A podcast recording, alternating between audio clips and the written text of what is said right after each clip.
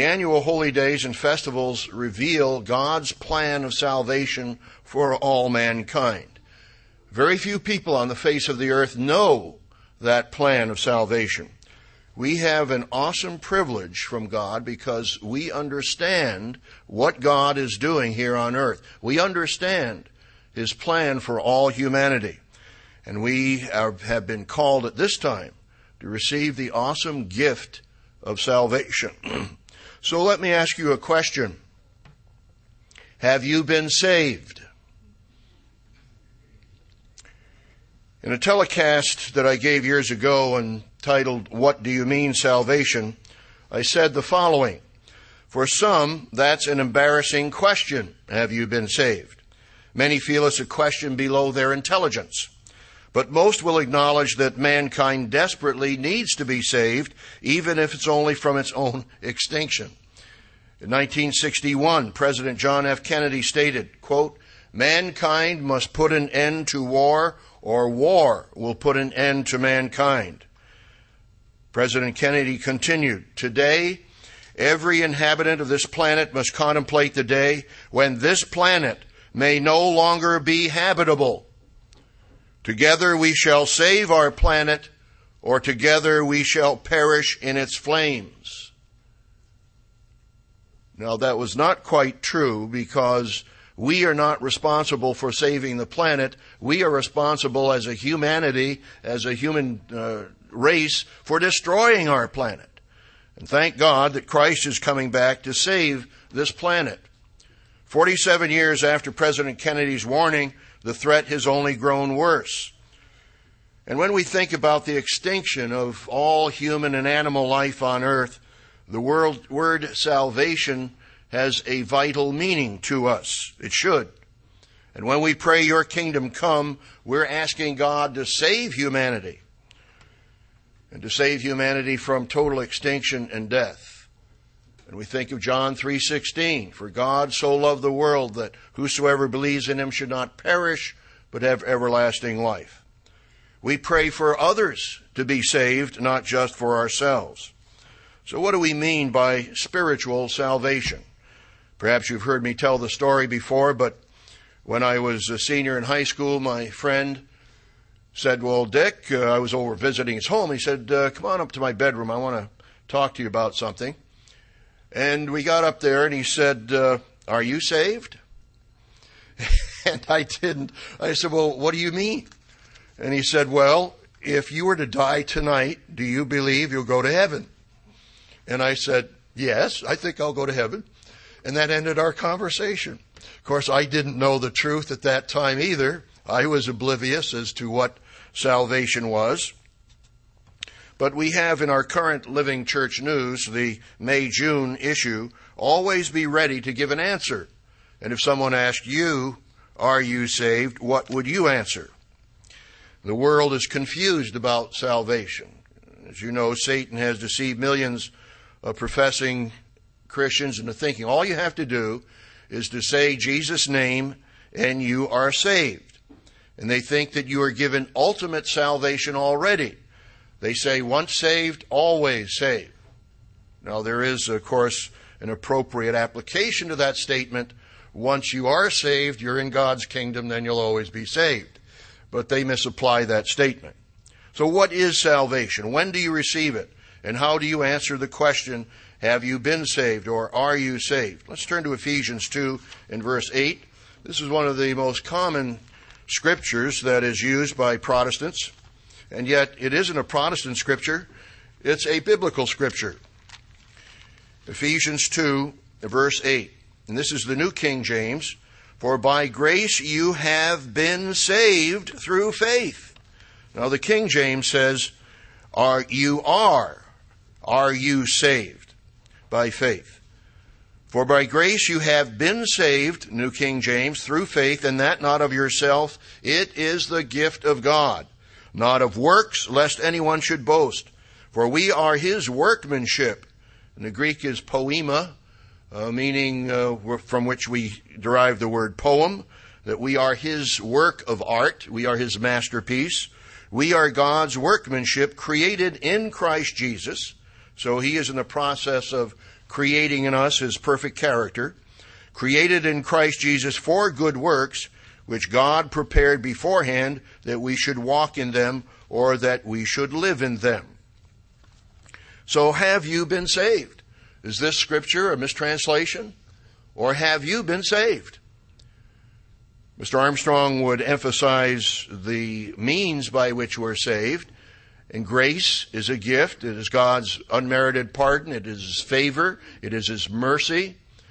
But also, Mr. Armstrong emphasized the matter that faith is the gift. If it's your faith, he said, then you are earning your own salvation. So the Protestants actually have it wrong when they're saying your faith saves you. It is not your faith that saves you. It is the faith of Christ that saves you. Galatians 2:20 and Galatians 2:16. So it is the gift of God. The grace is a gift and the faith is a gift of God. Let's turn to Psalm 51 and again this is one of the most emotional, perhaps, uh, Psalms. We think about it deeply at the Passover. And David, uh, of course, was repenting. This is called the prayer of repentance. He says in verse 10, Create me a clean heart, O God, and renew a steadfast spirit within me. So David is saying, Look, I am a, your workmanship, just as we read here in Ephesians 2 8. Create me a clean heart and renew a steadfast spirit within me. And we all need to renew the gift that God has given us. We emphasize that on the day of Pentecost. Do not cast me away from your presence and do not take your Holy Spirit from me. I hope you've prayed that. Of course, we told in 1 Thessalonians 5, quench not the Spirit. And of course, Stephen, when he addressed the Sanhedrin, he said, You uh, uncircumcised in heart and ears, you do always resist the Holy Spirit. Of course, that uh, got them so angry they killed him. But uh, Stephen was correct in his allegation or his judgment of the Sanhedrin men. But notice this, verse 12 of Psalm 51 Restore to me the joy of your salvation and uphold me by your generous spirit. Have you experienced the joy of salvation? The title of this sermon is Are You Saved? I probably will have a sequel to this entitled The Joy of Salvation, but I noticed that when I was preparing the sermon, I had too much material and thought I would have mercy on you and cut it down to two sermons instead. So, are you saved is the question. Let's first address physical salvation. There are many life threatening situations. Many of us have experienced it. Uh, how many of you feel that God has protected you or saved you from serious accidents or dangers or death? Let me see how many hands. So you have been saved. Uh, you've been saved from uh, death or injury or from uh, worse uh, pain and suffering. I remember one time, of course, there are many experiences that I can think of where God has protected me from death, but I remember uh, after the Feast of Tabernacles in 1970 in, uh, in Alaska. Mr. Bill Gordon, the local elder, and I and uh, local members went goat hunting down in uh, Kenai Peninsula. And uh, Mr. Erickson, who is a licensed guide, uh, helped us climb up. We spotted the goats, but we had to climb up this mountain. And uh, we were only up about 80 feet, I think. It was a very stiff cliff, a very sharp cliff. And at one point, I had good shoes on, but my toes were the only toe hold I had was about an inch, you know, from the cliff. And I'm just holding on to some other rock. But the problem was I could not go up or I could not go down. I was stuck. Don, uh, Mr. Erickson was ahead of me and, and above me, and I kept praying my head off because I didn't want to fall 80 feet below. Uh, you know, I could have been killed or what. And, and uh, you know, when you're stuck in the middle of nowhere, I needed to be saved. I needed to be delivered from that circumstance. So Mr. Erickson said, "Well, Dick," he says, "there's a there's a little twig up there. If you can just reach that, then you can then put your other arm up." And said, "That little, that little twig up there, I don't know." And it was a little out of my reach. but I, I put, stood on my toes, able to reach this branch, I guess it was more than a twig, uh, this branch, and able to get out of that situation. But I needed deliverance. And perhaps you've been in circumstances, physical situations like that. I've been healed from excruciating pain. I've told you the story when I was uh, had back pain because I had unwisely tried to lift my wife over a barbed wire fence and not the most functional way and uh, wrenched my back. Anyway, uh, I've learned some lessons from that. But I was in excruciating pain and I could not, I said, well, I think I'll see if I can get out of bed and crawl to the bathroom. And I rolled out of bed onto the floor and thought, well, I'll start crawling. I could not even crawl.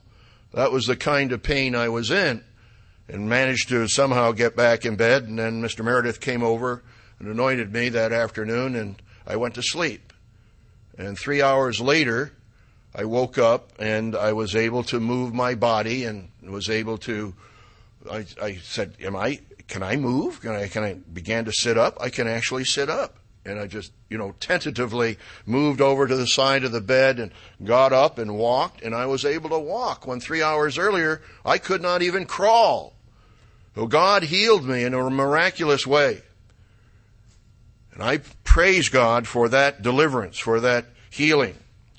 We think about many others, uh, people who are heroes. Let's turn to Romans, the fifth chapter, who've saved others and of course, parents have sacrificed their lives in saving their children. You read stories every once in a while about a little boy out in the ocean and his father goes to save him and he drowns and the boy is saved.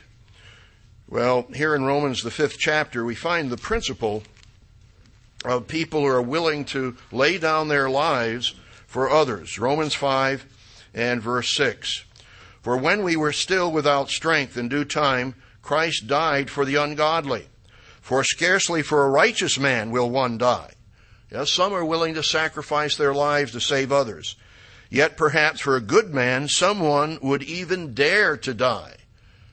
There have been many heroes. There have been war heroes. We in Kansas City saw a newly opened World War I memorial, uh, very extensive exhibits and videos about World War I. And you hear the stories of soldiers who have given their lives for their buddies when a hand grenade comes into the foxhole and it's too late to throw it out and one man just covers his body over the grenade and it explodes, but he's saved all the other men in that same foxhole. He gave his life to save others. Yet perhaps for a good man, someone would even dare to die. There was an article here just uh, yesterday. Uh, Rainier hiker sacrificed himself to save his his uh, wife. A hiker who lost his life on Mount Rainier lay down in the snow and used his body's warmth to protect his wife and a friend from the 70 mile an hour winds of a freak June blizzard, National Park officials said. When it became obvious the trio could not find their way back to base camp in white-out conditions, they dug a snow trench with their hands. Edward Bursig, age 31, lay down in the snow while his wife and friend lay on top of him. Later, when they begged him to switch places, Bursig refused, saying he was okay. Park spokesman Kevin Bacher said Thursday, in doing so, he probably saved their lives. Mariana Bursig, his wife, age 31, survived the storm, as did the couple's friend Daniel Vlad. They were all from Romania but living in Washington state. So here's a man who gave his life for his wife. And of course, we know that John 15:13 says, "Greater love is no man than this, that a man lay down his life for his friends." Would you be willing to lay down your life in that way? But it says here in Romans the 6th chapter, I'm sorry, Romans the 5th chapter, that Christ gave himself while we were yet sinners. Verse 8 But God demonstrates his own love toward us in that while we were still sinners, Christ died for us. Much more than, having been now justified by his blood, we shall be saved from wrath through him. There's a future tense a future aspect to salvation. For if when we were enemies, we were reconciled to God through the death of his Son, much more having been reconciled, we shall be saved by his life. Turn to Matthew, the 14th chapter, Matthew 14. Yes, people are willing to save others from life threatening situations.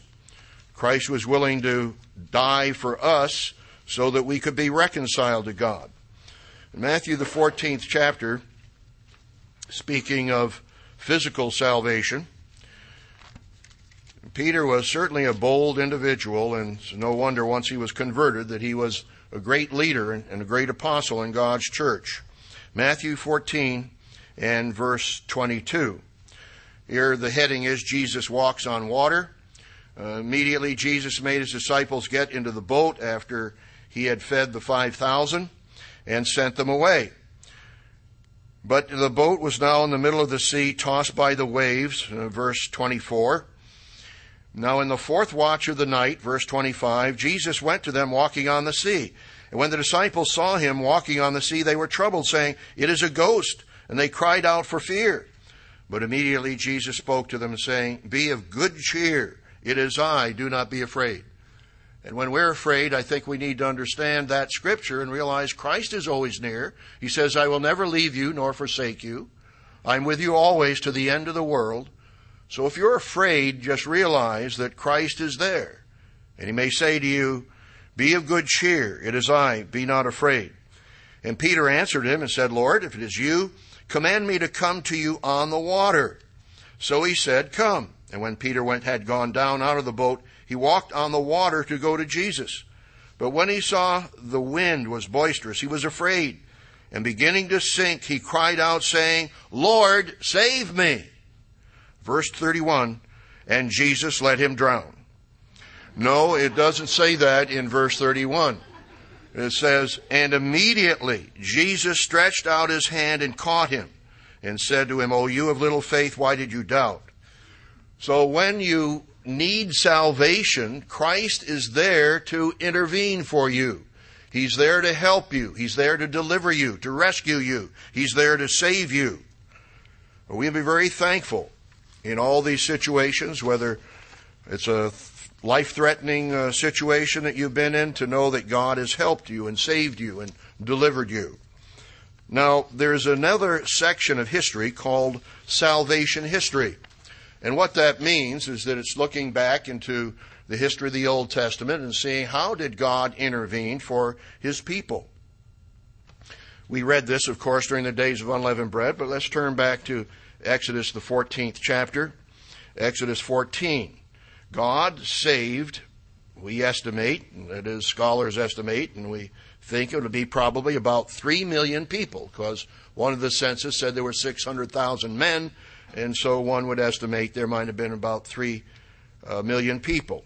Exodus, the 14th chapter, and verse 13. Exodus 14 and verse 13. And Moses said to the people, Do not be afraid, stand still and see the salvation of the eternal. Again, I want to ask you, how important does the word salvation, how important is that word to you? Does it have meaning? It certainly had meaning to the Israelites who were going to be captured by the uh, Egyptian soldiers and uh, would have been conquered and enslaved once again once they thought they were free. And yet God says, Stand still through Moses and see the salvation of the Lord, which he will accomplish for you today. For the Egyptians whom you see today, you shall again see no more forever. The Eternal will fight for you, and you shall hold your peace. So there are times that God grants us salvation without our taking a step, without our doing anything. But is that all there was to the story? No. God told them in the next verse, verse 15, the Eternal said to Moses, Why do you cry to me? Tell the children of Israel to go forward. So they had to do something, and in our process of salvation, we have to go forward as well. Notice verse 30 a summary statement of the salvation that took place. So the Eternal saved Israel that day out of the hand of the Egyptians, and Israel saw the Egyptians dead on the seashore. Thus Israel saw the great work which the Eternal had done in Egypt. So the people feared the Eternal and believed the Eternal and his servant Moses. There are several other major historic events of salvation history. I won't turn there, but I'll refer you to 2 Kings 19, uh, verse 35. And that's when the angel of the Lord went out and killed in the camp of the Assyrians who were besieging Jerusalem and killed how many? 185,000 Assyrians. 185,000. Now, Herodotus in his history has a different story. He said it was an infestation by rats that caused their death. But nonetheless, 185,000 died. And so if you are besieged and 185,000 come against you, do you think God can save you? He did save those in Jerusalem. It's very, it's kind of humorous the way it's there in the King James. And when the people arose in the morning, they were all dead. So, but uh, the New King James uh, corrects that and says, and when the people arose in the morning, there were the corpses all dead. So Sennacherib, king of Assyria, departed and went away, returned home, and remained at Nineveh. Let's turn to uh, Hebrews, the 11th chapter. Hebrews 11. And again, we see that we have to do something oftentimes to enhance or to cooperate with the salvation and the rescue that God is giving us.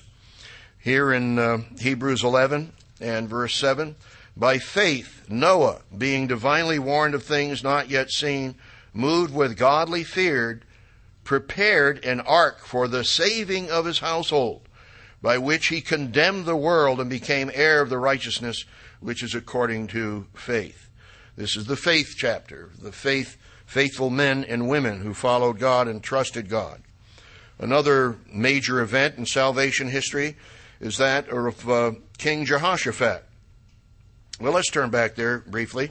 Second Chronicles, the uh, 20th chapter. Second Chronicles 20. Because we see in these examples that faith was required. We see in these examples that courage was required. The whole uh, story was that Moab and Ammon and the people of Mount Seir had uh, besieged Jerusalem, and uh, they knew that there was no escape, that they would be captured. And Jehoshaphat appealed to God and called a fast. And so what happened? Uh, we'll start with verse 18. Jehoshaphat bowed his head with his face to the ground, and all Judah and the inhabitants of Jerusalem bowed before the Lord, worshiping the Eternal. Then the Levites of the children of the Kohathites and the children of the Korahites, Korahites stood up to praise the eternal God of Israel with voices loud and high. The uh, Charlotte Choir was singing. Well, it wasn't the Charlotte Choir, it was the Jerusalem Choir uh, that sang. So they rose early, verse 20 in the morning, and went out into the wilderness of Tekoa. And as they went out, Jehoshaphat stood and said, Hear me, O Judah, and you inhabitants of Jerusalem. Believe in the eternal your God, and you shall be established. Believe his prophets, and you shall prosper. If you have not marked that verse, you should.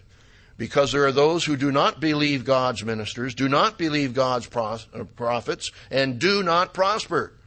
So this is a very important verse. A very important verse. Believe in the eternal your God, and you shall be established. Believe his prophets, and you shall prosper. And when he had consulted with the people, he appointed those who should sing to the eternal, and who should praise the beauty of holiness, as they went out before the army and were saying, Praise the eternal, for his mercy endures forever. So, how did they fight the battle against this overwhelming force of Moabites, Ammonites, and those from Mount Seir? They sent a singing group, they sent a choir out against them. Notice verse 22. Now, when they began to sing and to praise, the Eternal set ambushments against the people of Ammon, Moab, and Mount Seir, who had come against Judah, and they were defeated.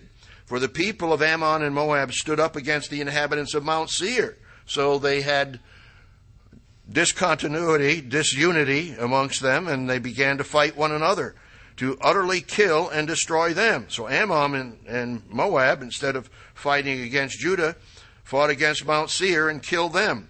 And when they had made an end of the inhabitants of Seir, they helped to destroy one another. Um, it's almost humorous, but it's not humorous, but it's a way God used to have these enemies fight against one another.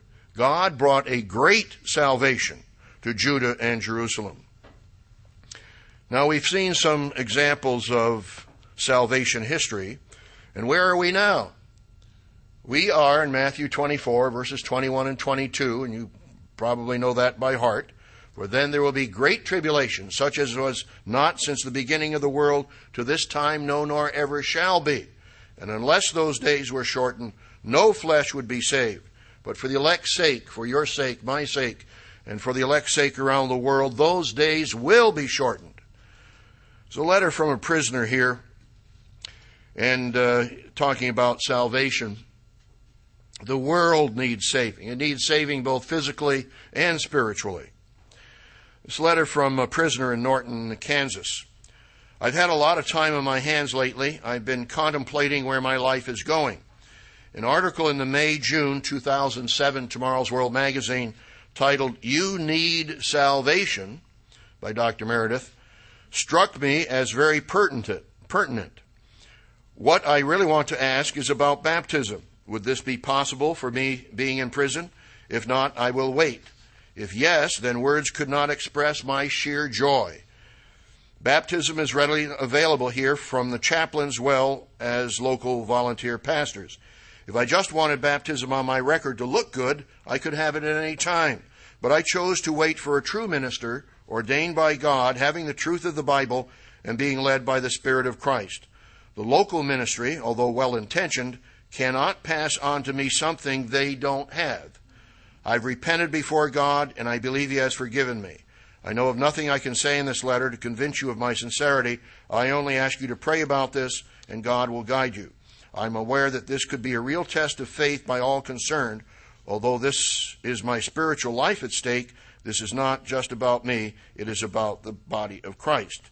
And of course, the minister had been contacted to meet that individual. But he was moved by the article, You Need Salvation. Mr. Meredith wrote in that article, quote, Millions do not understand their need for salvation. I might just interject here. When you just look at all the partying around the world and, and you know, eat, drink, and be merry, for tomorrow we'll die kind of attitude and philosophy, they don't think they need salvation. But when they get in trouble, when they get uh, transmittable sexual diseases, uh, when they uh, get in prison, when they have other kinds of trials and problems, they might wake up and realize they need God's salvation. They need help. Mr. Meredith continues Sadly, many who believe they are saved are not even Christian. Are you learning the truth about salvation and acting on it? You need to be sure. So many do not realize they need salvation, and yet they are slaves to sin. I was a slave to sin at one time. Were you a slave to sin at one time? Are you a slave to sin even now? I hope we don't have anyone in here. Let's turn to Romans, the sixth chapter, Romans 6. Because we need to be saved not only from the penalty of sin, which is death, we need to be saved from the practice of sin. Because if we are slaves to sin, we are practicing sin on a regular basis. Romans 6 and verse 16. Do you not know that to whom you present yourselves slaves to obey, you are that one slaves whom you obey, whether of sin leading to death or of obedience leading to righteousness? We'll discuss some of that later. But when you're a slave to sin, you are practicing sin. You're living a way of transgressing God's laws. And of course, the spiritual aspect of God's laws as well. There are people who are slaves to emotional illness. There are people who are slaves to drug abuse or alcoholism or other kinds of addictions. And all these slaves need deliverance. All these slaves need God's salvation. And so if you have problems, you need to ask God to deliver you from whatever trials, frustrations, problems, or if you are a slave to sin, for deliverance from that as well. What does Christ tell us to pray? Well, let's turn there to Matthew 6 and verse 13. So this section is titled uh, subsection, Ask God to Deliver You. It's a part of the question, Are you saved? Are you delivered? Are you rescued? Are you redeemed? Are you saved? Of course, there are many applications, both physical and spiritual. Matthew, the sixth chapter, Matthew 6, of course, this is the prayer outline that Jesus gave. Matthew 6 and verse 13. And do not lead us into temptation, but deliver us from the evil one. I pray that regularly. I don't know if you do. Of course, different um, ways of saying it and permutations of that principle. Do not lead us into temptation, but deliver us from the evil one. For yours is the kingdom and the power and the glory forever.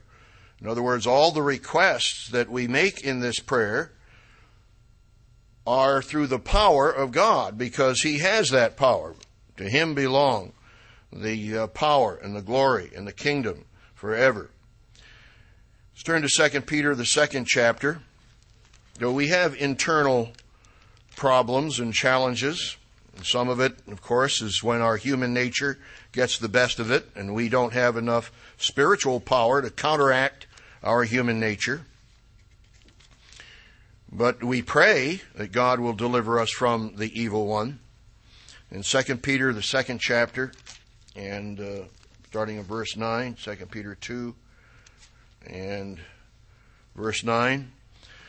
The Lord knows how to deliver the godly out of temptations.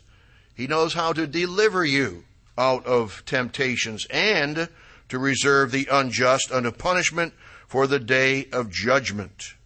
So again, uh, God says that He is able to rescue you. He's able to save you. He's able to deliver you out of a an addiction, out of a slavery to sin, and give you real freedom. And we'll talk about that perhaps in the next sermon. But we have those internal uh, challenges that uh, we have. Now let's take a look at 2 Samuel 22. 2 Samuel 22. Can God deliver you? Has He delivered you out of pain and suffering, financial problems, or other uh, persecution, or other kinds of uh, challenges? 2 Samuel, the 22nd chapter. Joshua, Judges, Samuel, 2 Samuel 22, and uh, verse 20.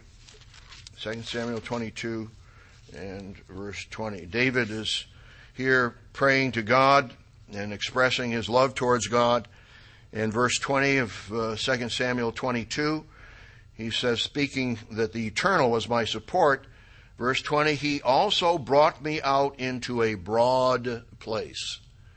You know, sometimes we we have uh, frustrations and challenges. Just seem like it's one problem one day and another problem the next, and it just seems like we don't have any peace or any broad place or a time or a place in which we can just have peace.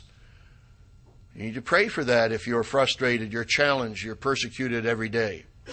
He also brought me out into a broad place and delivered me because he delighted in me. So God will give you that deliverance. Chapter 22 and verse 44. So we've seen some internal challenges. We pray that God doesn't lead us into temptation, but deliver, deliver us from the evil one. And then uh, verse 44 of 2 Samuel 22. You have also delivered me from the strivings of my people. So there are external problems that we need deliverance from. You have also delivered me from the strivings of my people and have kept me as the head of the nations. A people I have not known shall serve me. And he goes on to show how God is going to prosper his leadership. And um, I won't turn there, but Psalm 86 and verse 13 uh, David says, For great is your mercy toward me, and you have delivered my soul from the depths of Sheol, the depths of the grave. Has God delivered your soul from the depths of the grave? Let's turn to Psalm 18. Psalm 18. And uh, as we read at the beginning, David prayed, Restore to me the joy of your salvation. So, how do you joy in God's salvation? Psalm 18 and verse 1. Psalm 18 and verse 1. I will love you, O eternal, my strength. The eternal is my rock and my fortress and my deliverer. My God, my strength in whom I will trust, my shield and the horn of my salvation, my stronghold. I will call upon the eternal who is worthy to be praised, so shall I be saved from my enemies. So ask God to deliver you. Uh, David rejoiced in God's salvation by singing to him, praising God, telling God he loved him, thanking God for the deliverance that God had given him. So express your love and your affection and your praise to God. You know, there was I was reading uh, a story the other day, which uh, touched me somewhat. We in Kansas City, uh, we went with Mr. and Mrs. Milich to a Christian bookstore, and they had about seventy thousand volumes on hand. But I did find one or two books that uh, interested me at uh, reduced price. Uh, it was one that I've had some of these other books, Chicken Soup, for this one is for the unsinkable soul. And this particular story is an illustration of what it's like to be in prison. Now, you can judge this woman and say, well, she deserved it, but she is being deprived of the freedoms that you and I take for granted. When God has delivered us from the myths and the superstitions and the deceptions of Satan, we have a joy and we have a freedom because, as Jesus said, you shall know the truth, and the truth shall make you free. But here's a woman who's in prison. It's called sensory deprivation. Editor's note. The following piece was sent to us by a female prisoner. We don't know what the crime was. But uh, by Deborah E. Hill. She says, I want to go dancing and wear a dress that swirls and floats around me and laugh. I want to feel the shimmer of silk as it glides over my arms and down my body, the joy of fingering its whispery softness. I want to sleep in my own bed and luxuriate in the cool crispness of clean sheets and rest my head on my own soft pillow. And to go to sleep when I want to, with all the lights out, and wake up when I'm ready. I want to stretch out on my couch under my blue plaid afghan and listen as my favorite music seeps from the speakers and into my being, watering the parched landscape of my soul. I want to sit on my porch and sip hot coffee from my stoneware mug and read the newspaper and hear the dog bark at blowing leaves and trespassing squirrels. I want to answer the phone and call my friends and family and talk until we catch up on all the words we've saved for each other and laugh. I want to hear the train hoot through Loveland, the gravel crunch in the driveway and the car door slam as friends come to visit, and the tinkle and the clink of silverware on china, the hiss and gurgle of the coffee maker. I want to feel my bare feet on the cool whiteness of my kitchen floor and the soft blueness of my bedroom carpet. I want to see the colors, all of them, every color ever spun into existence, and white, true white, pristine and unblemished and acres of green trees and miles of yellow ribbon highways and yards of Christmas lights and the moon. I want to smell bacon sizzling, a steak broiling, Thanksgiving dinner in my father's tomato vines, and fresh laundry, hot tar on a parking lot, and the ocean. But more than all of this, I want to stand in the doorway of my son's room and watch him sleep, and hear him get up in the morning and see him come home at night, and touch his face and comb my fingers through his hair, and ride in his truck and eat his grilled cheese sandwiches and watch him grow and laugh and play and eat and drive and live. Mostly, mostly live. And put my arms around him and hold him until he laughs and says, Mom, that's enough. And then be free to do it again. It's a very colorful and descriptive desire of this woman to be free. She's not free. And because of whatever crime she committed, she is unable to have the freedoms that we take for granted. We have to ask God for deliverance from our pain, our suffering, our slavery to sin, and God will give us that salvation.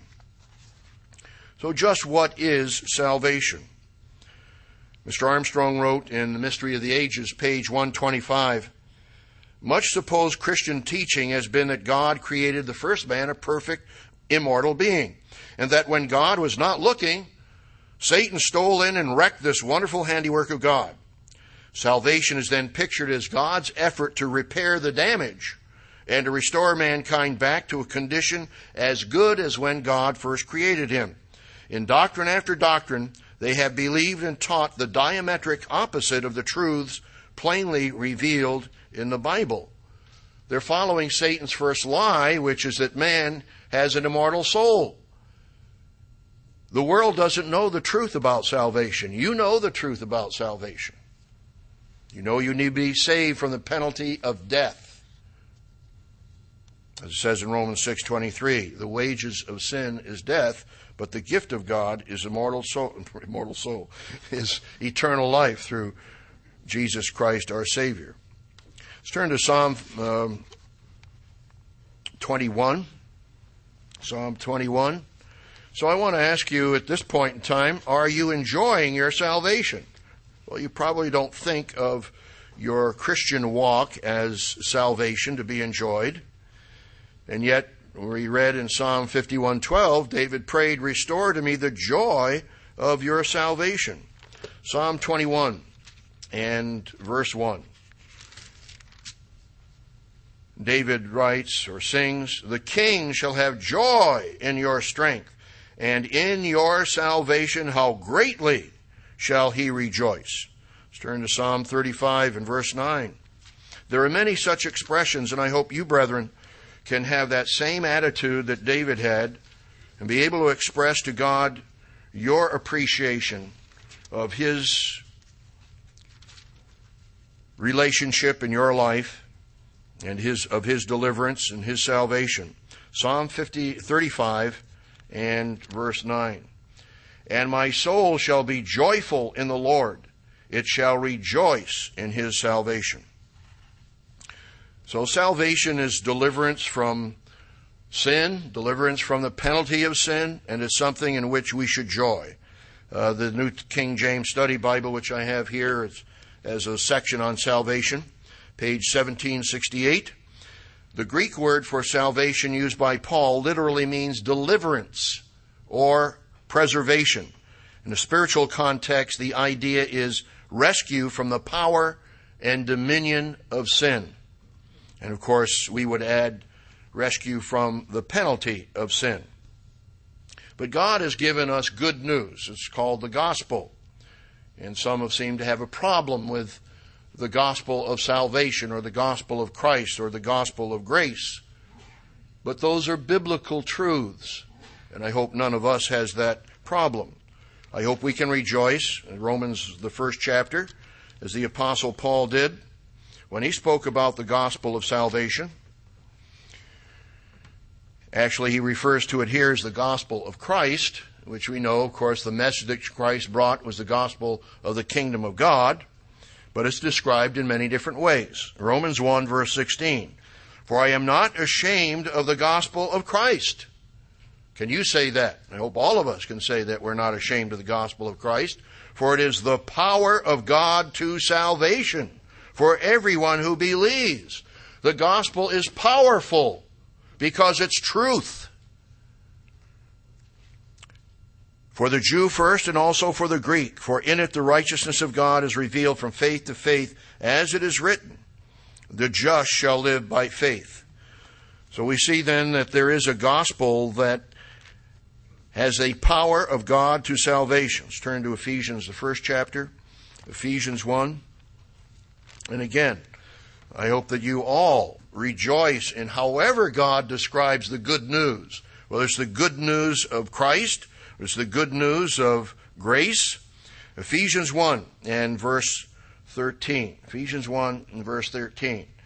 In him, meaning Christ, you also trusted after you heard the word of truth, the gospel of your salvation, the good news of your salvation in whom also, having believed, you were sealed with the Holy Spirit of promise, which we just recognized last week on Pentecost, Who is the guarantee, or which is, should read, which is the guarantee of our inheritance until the redemption of the purchased possession to the praise of his glory.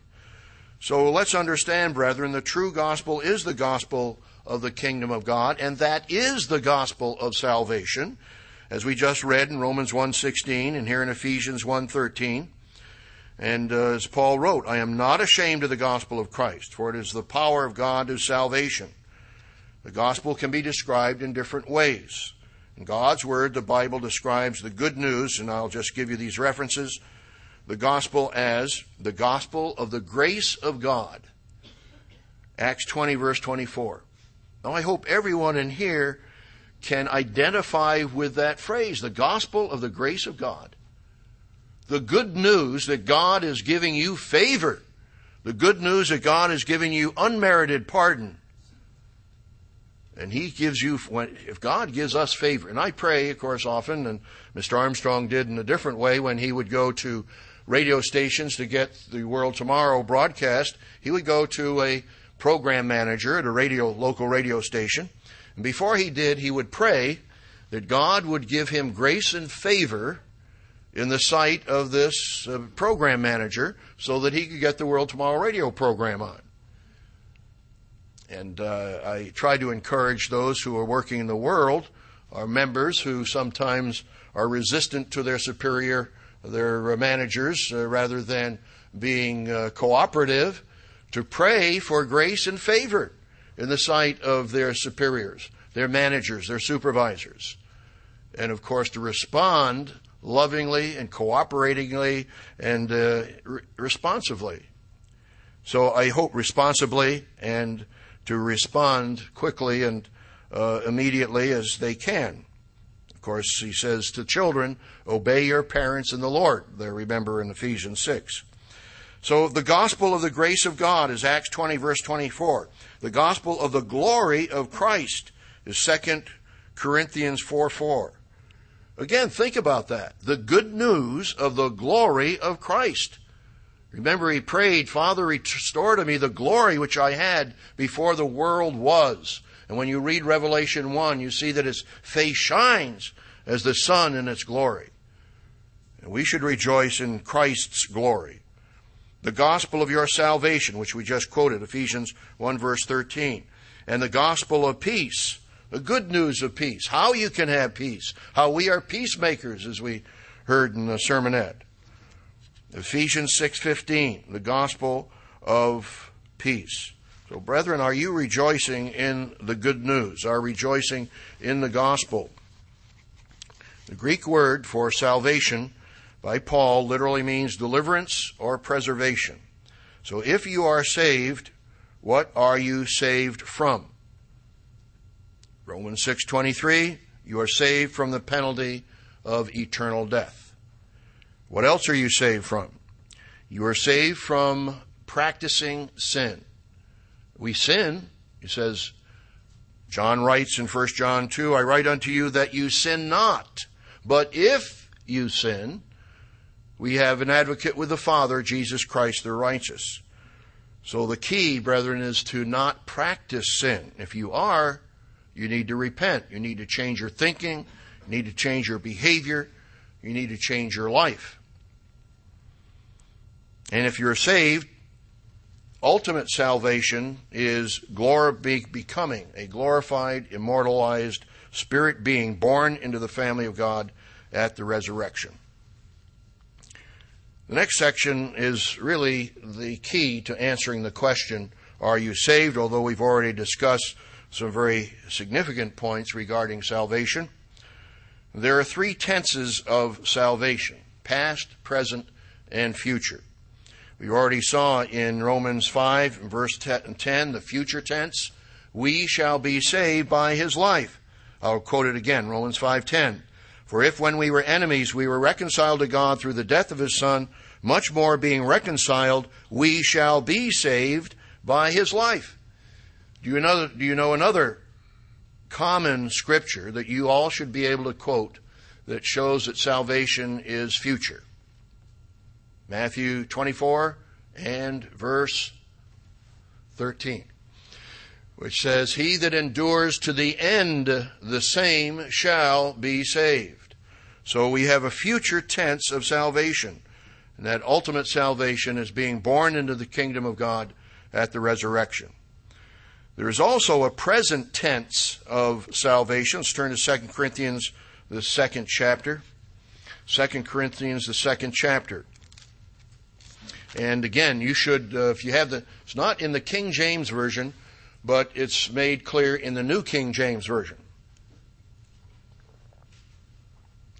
So if you have a King James Version, you'll need to, to put in the margin New King James. Uh, the correct tense is the present progressive tense. 2 Corinthians 2 and uh, verse 15. For we are to God the fragrance of Christ among those who are being saved and among those who are perishing. They are in the process of being saved and in the process of perishing. It's the present progressive tense, are being saved. So we're in the process of being saved. We have to mature spiritually, we grow spiritually once we receive the gift of the Holy Spirit. And you know 2 Peter 3:18, but grow in grace and knowledge of our Lord and Savior Jesus Christ. The days of unleavened bread taught us that we need to overcome the world, Satan, and our human nature. Salvation is an ongoing process.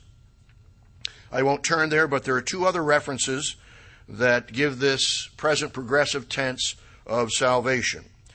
One is Acts 2:47. And the Lord added to the church daily those who were being saved. Not that they were already saved, or they had reached the future ultimate salvation.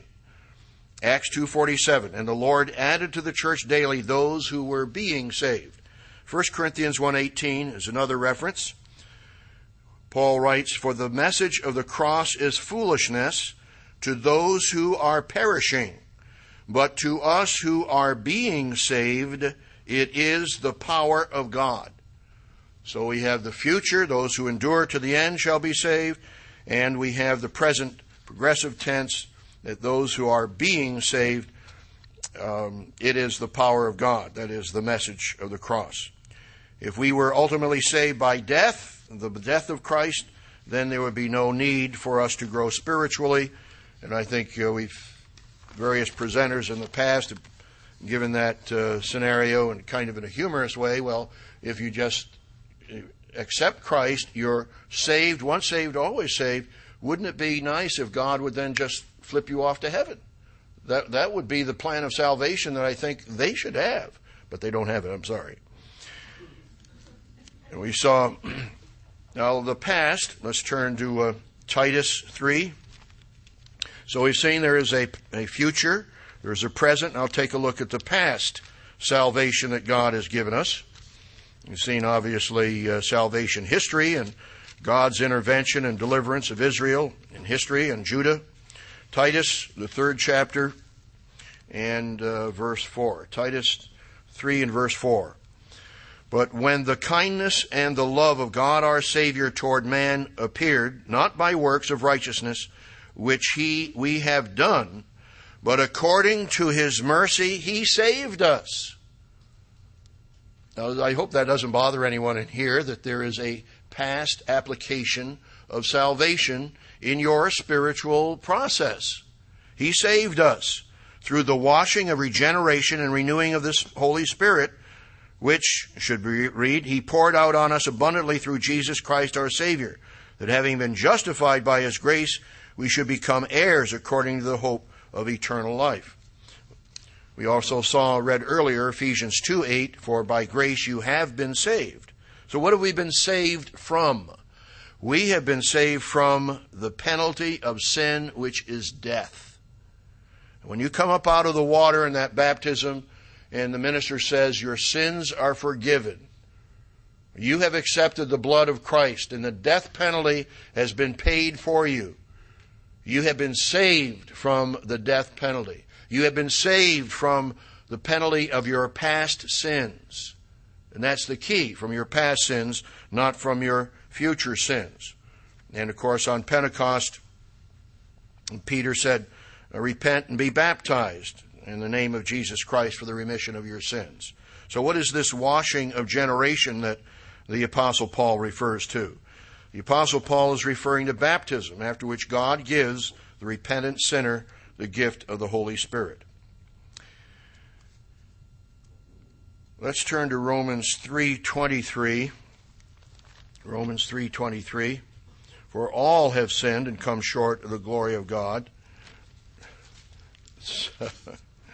oh, it's so sad when someone says, "Oh, you know, I, have I've never sinned." I think I shared with you the the uh, comic strip Peanuts, in which Lucy was saying uh, it's admitted that she had uh, made a mistake once in her life, and and of course, Charlie Brown said, Well, when was that? She said, Well, I think it was back in 1952. Was it on a Monday or was when was that? I, you know, she, she admitted she'd made one mistake in her whole life. But uh, there are people like that that I know on the baptizing tour we took back in 1964. We'd meet people, and of course, one of the questions we'd ask to see whether they were repented or not, you know, what do you think about your past life? Oh, I've been good all my life. Oh, well, goodbye. We don't need to see you. You know, uh, repentance, uh, baptism is for those who need to be forgiven of their sins. And this one lady said, "Oh yeah, I did steal an apple one time." You know, she she had not come to see her human nature. Why did you steal that apple? You know, God gives us the gift of repentance, the ability to see ourselves and to see our human nature. And as I brought out in previous sermons, you just pray and ask God to help you see your human nature, and you will be revulsed once you really see it. So God grants us that ability. But notice here in Romans 3 and verse 23 For all have sinned and come short of the glory of God, being justified freely by his grace through the redemption that is in Christ Jesus, whom God sent forth as a propitiation by his blood through faith to demonstrate his righteousness because in his forbearance God has passed over the sins that were previously committed. You might want to underline sins that were previously committed, or in the King James, uh, it is the remission of sins that are past. So God forgives us for all the sins that are past. He's not forgiving you in advance of the sins that you're going to uh, commit in the future. You are under grace, and that does mean that you have a repentant attitude, as I've been emphasizing in sermons uh, more recently. But what have you been saved from? You've been saved from the penalty of sin, of your own sins. You've been saved from your past sins, the remission of sins that are past. So, in summary, when someone asks you, Are you saved? What can you say? How would you answer that person? I would say something like, I have been saved from my past sins by the blood of Christ. I am now being saved, growing in the grace and knowledge of Christ, and I shall be saved by Christ's life. Now, if you want a uh, more thorough explanation of it, it's in our current uh, Living Church News on uh, Be Ready to Give an Answer for the Hope That Lies Within You.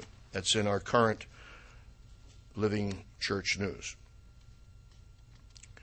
So that is a wonderful answer, and I hope that you all understand it thoroughly and would be able to give that answer if someone asked if you are saved.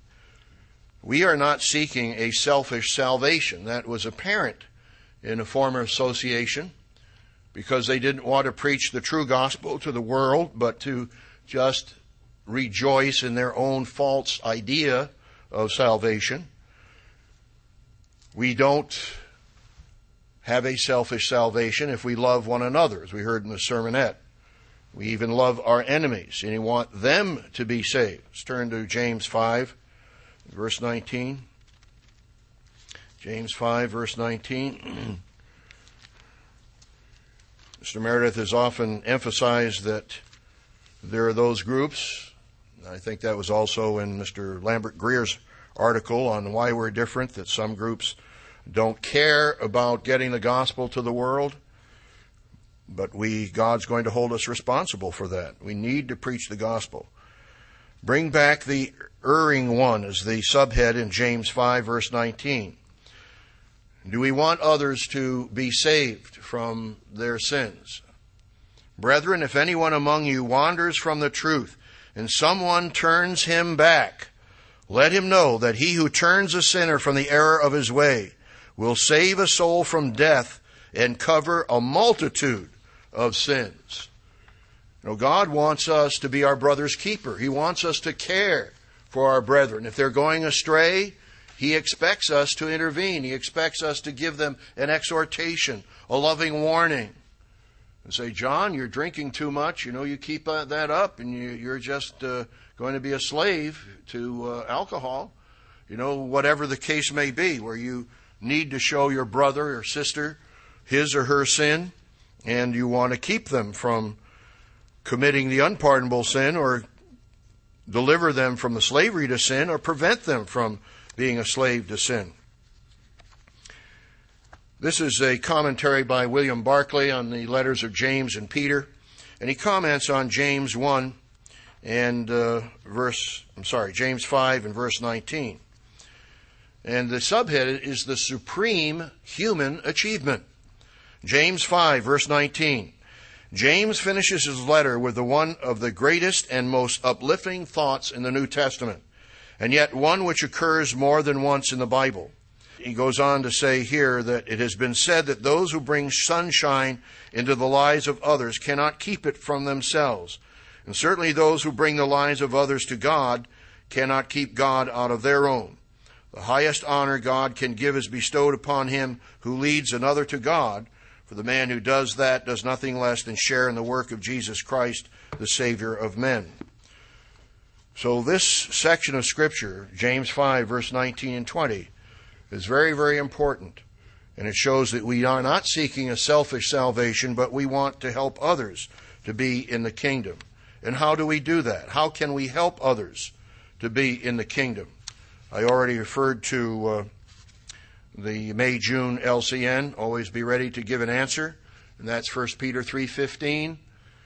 But sanctify the Lord God in your hearts, and always be ready to give a defense to everyone who asks you a reason for the hope that is in you with meekness and fear.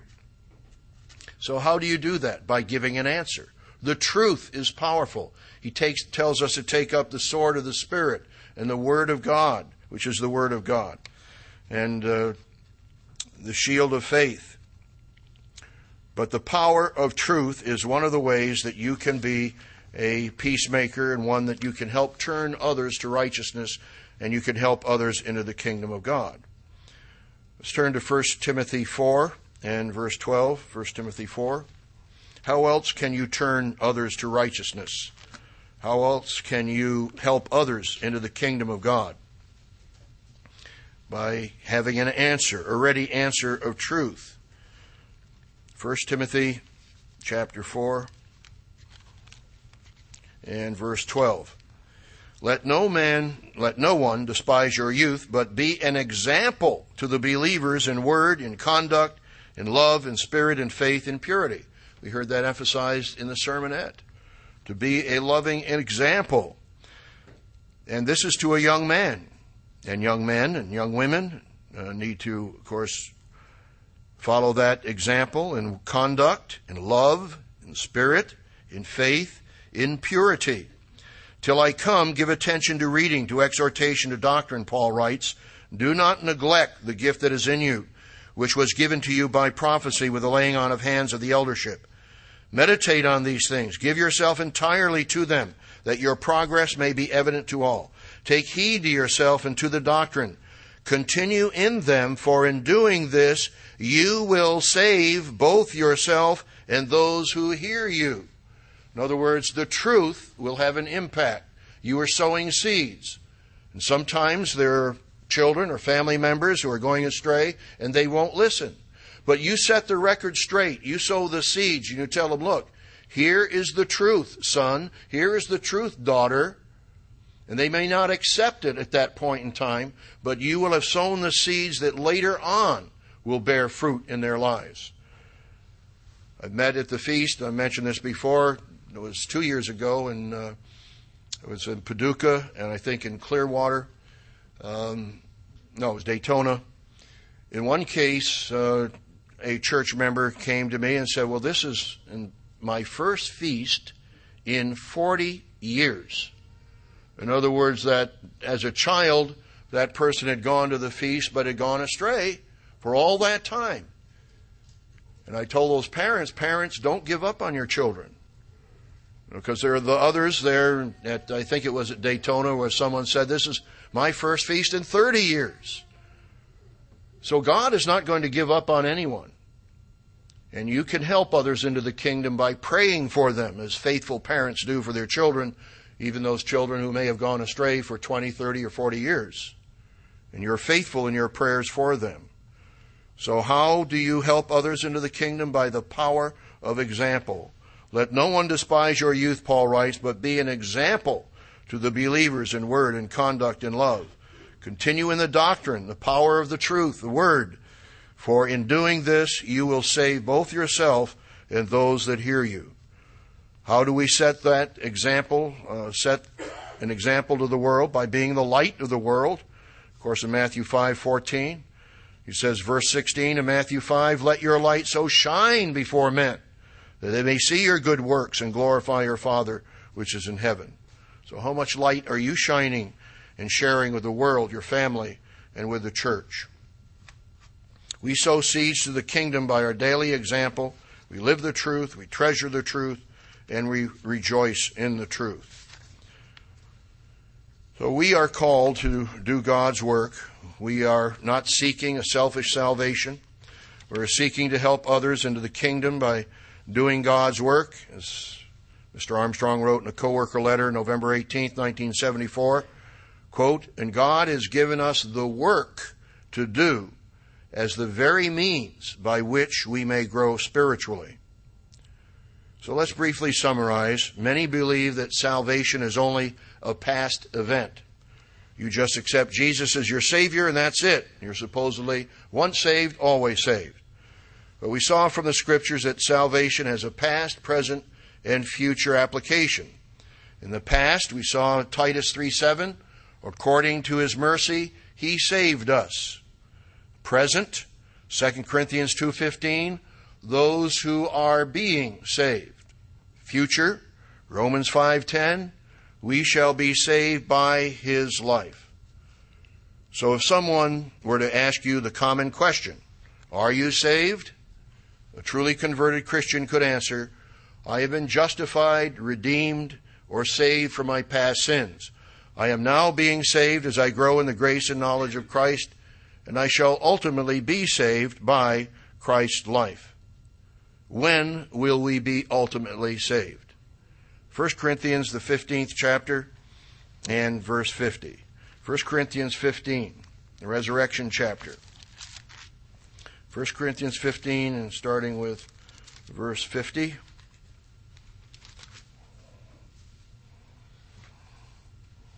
Now, this I say, brethren, that flesh and blood cannot inherit the kingdom of God.